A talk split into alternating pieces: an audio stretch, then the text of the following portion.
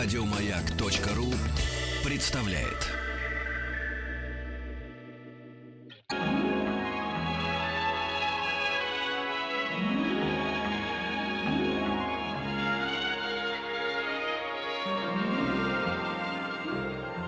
Уральские самоцветы.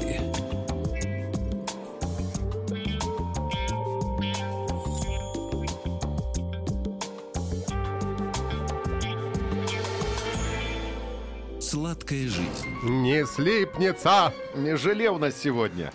Склеится. зажелируется. А, Десерт на основе фруктовых, ягодных, иногда овощных пюре или соков. Иногда его готовят с вином, шампанским, ликером, молоком, сливками, кисломолочными продуктами. Не в себя, а туда, в кастрюлю. Кисломолочные продукты? Да, вино шампанское тоже. Студенистая консистенция — главная особенность желе. Французская кухня разделяет желе на сладкие и соленые или мясные.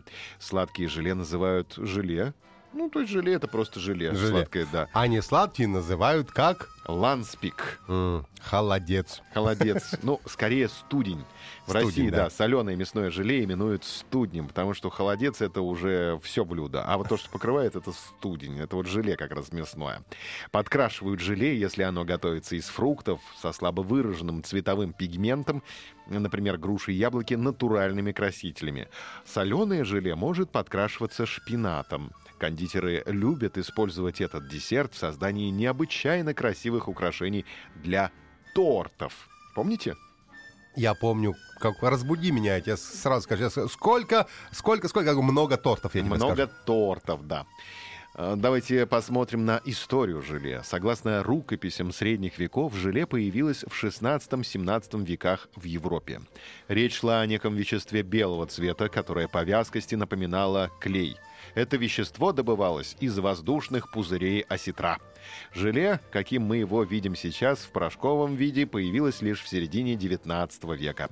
Согласно этой технологии, желе изготавливали из переработанного мяса. Хрящи, шкуры, кости и другие части тел животных превращались в чистое вещество без запаха.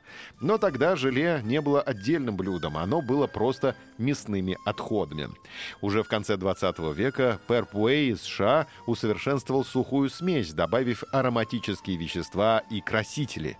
Эта инновация позволила готовить желе с приятным ягодным запахом и ярким цветом.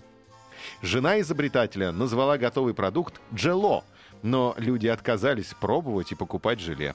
В итоге Уэй решает продать патент. Помните, патент не Т, а... Но терм- секс. А термальный Т и секс тоже Э.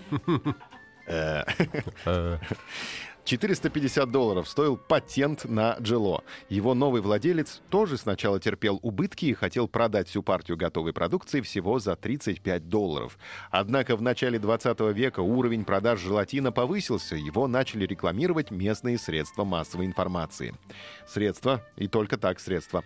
Рекламные акции продукта... средства? Не говори так больше. Не буду, не буду. Рекламные акции продукта проходили с привлечением известных актрис. Они наслаждались ярким желе на серебряном блюде в хрустальной изящной вазе. Рекламировать продукт во всех возможных средствах информации стало модно. Была разработана горячая линия, на которую можно было звонить по вопросам, связанным с желе.